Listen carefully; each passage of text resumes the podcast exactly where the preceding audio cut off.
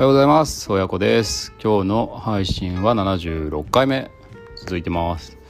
えー、今日はですねあの朝ちゃんと起きれて。というか起こされて子供に起こされてあの明日の朝ね多分天気悪いから朝練できないからあの Wii スイ Wii じゃないわ。スイッチのあのリングフィット。朝練代わりにリングフィットやっていいよって言って夜寝たんですけどそしたら 5時半からまあ結局ゲームしたいがために5時半に起き起きるっていうね。でまああの制限かけてるから解除してって言って起こされるっていう。まあ子供のゲーム熱のおかげで起きれたのでまあそっからちょっとね本当はランニングしたかったんですけどちょっと最近なんか微妙に体調が悪いので、まあ、無理せずウォーキングにしましたけどまあやっぱりちゃんと朝起きれてちゃんと外に出られるとだいぶ一日のスタートがねいい気分になるなということで、えー、そんな一日のスタートやっと迎えられましたっていう感じです。うん、あ結局雨じゃなかったんですけどね。えー、で、えー、今日のお話はですねどんなことかというとちょっとまあ昨日の昨日じゃない前回の話から少し続きなんですけども、まあ、最近始めたその何て言うか、えー、相談窓口うん、慶長のボランティアというか、まあ、相談窓口、まあ、命に関わる、えーまあ、相談の、まあ、匿名相談の窓口ボランティアを始めてますっていうようなお話をですね、えー、前回しましたけどそれがですね、まあえー、ちゃんと続いてるので、まあ、ちょっとそれで感じたことっていうのを少しね、えー、今のうちに、えー、言葉にしておこうかなと思いました。で、まあ、結構ね、まあ、ちょっと面白いっていうと語弊があるんですけどこれ自分の結構鍛錬っていうかねにもなるなと思ってていろいろなんですよ。とにかくそのどういう風なあまあ言葉っていうか話をね話の聞き方耳を傾け方をしてどういう返答をすればいいかっていうのが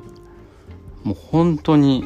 まあ、まだ僕自身はそんなに数こなしてないんですけど、まあ、その対応されてる方のねレポートっていうか履歴を見させていただくと、まあ、本当に千差万別でただ聞いてねあの同調っていうか共感して肯定してくれあげるだけですっきりしてまあ本当にあの頑張れるっていう気持ちの切り替わりになる人もいればそのうんうん聞いてるだけでは全然なんかこうなんだろうすっきりしないというかねそのなんかちゃんと答えてくださいみたいなねあのまあなんならこうアドバイスをしてもらわないとその相談した甲斐がないと思ってる方もいればうん。で逆になんかこう良かれと思ってアドバイスをすればなんかそういうことは求めてないっていうかねそういうなんかまあ要はこの自分の置かれてる状況わからないのにそんなこと言われてもみたいなそんなこと分かってますよみたいなねそういうふうに、まあ、逆に逆鱗に触れてしまう場合もあればもうマジで超千差万別本当にねもう超難関なゲームみたいなもうこれは言葉悪いですけどうんだからどうやってこの人はどのパターンなんだろうとかっていうのをねすごい慎重にしかもこう悩みが深い分だけねあの変な変に対応するとますますその相談者の闇をこう広げてしまうというかねより深く追い込んでしまうようなことになりかねないのですごいこうプレッシャー緊張感あるやり取り言葉のやり取り。うんこれすげえなと思ってまあまあなんていうかね自分もこう本当に相談を受けすぎね共感しすぎてこう自分も落ち込むっていうこともありえるなと思ったんですけどなんかそういう次元じゃなくてなんかすごい緊張感。戦いみたいな感じですね。この戦いは相手はどうどう出るかみたいなね。相手をどういうふうにあの気持ちよくというかね。うん。なんかそうすっきりしてもらえるかみたいなそういう戦いなのかなと思ってね。すごいあの非常に、まあ、今のところやりがいを感じているところですが。そこでね本当にあの多くの悩みの中で一番印象に残っているのはやっぱり暴言ですね。これもめちゃめちゃもうどのパターンもあるっていう感じなんですけどそのまあ夫婦の中で旦那さんからかけられる暴言に悩むあの奥さんがいたり、まあ、ちょっとあれですね。名称 あの名称の呼び方悩みますね。旦那さんとか奥さんとかっていうとあんまり印象をよく持たれない方いるかもしれないですけど、まあ、ちょっとボキャブラリーが今ないのでそういうふうに呼ばせていただきますが逆ももちろんありますね、うん、奥さんにかけられる暴言に悩む旦那さんもいれば。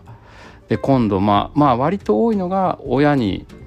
親の暴言にかけられる子どもの悩みっていうのがまあまあ確かにその傾向としては多いかなと思うんですけどその逆もあるんですよね。子どもの暴言に悩む親親御さんっていうのももうどのパターンもあるなと思って社会課題ってやっぱこういう感じなんだなっていうのをね本当に改めて感じていますがただ、うん、やっぱり思ったのはその言葉言ってしまえば言葉ぐらいでそんなに悩ん悩んじゃうっていうか本当にそんなに追い込まれるんだな人っていうのはっていうのがうんこれね救うのも言葉でありえー、追い詰めるのも言葉でありっていうねこう本当に、まあ、難しいっていうかねなんとかならんのかなって思いますよね本当に。どういうつもりでそういう言葉をかけてしまうんだろうっていうね。そのだからかける側の悩みっていうのももしかしたら向き合う必要があるのかもしれないですけどね、まあ、まずはあの相談してくれてる人を第一に考えるんですけどもちろん。なんでそんな言葉をかけずにかけずにはいられないんだっていうそういう不思議も生まれてきたりとかね。これは悩みが深いなと思うけどまああの前回も言ったようにこういう地道なあ活動はもちろん一人一人に対して、えー、コミットしてるので何とかしてそのね相談してくれてきた人で話がマッチマッチした人っていうんですかね、うん、話を受け受けられた人に関してはもう最大限やるんだけど、まあ、全然足りてないですよね。やっぱ数に。悩まれてる人の数に対して悩みを受け付けるキャパが。うんこれどうにかならんかなと思って。これはね本当にもう一生かけてあのなんだろう取り組める課題だなと思いましたね。もう無限にあるんじゃねえかと思ってね。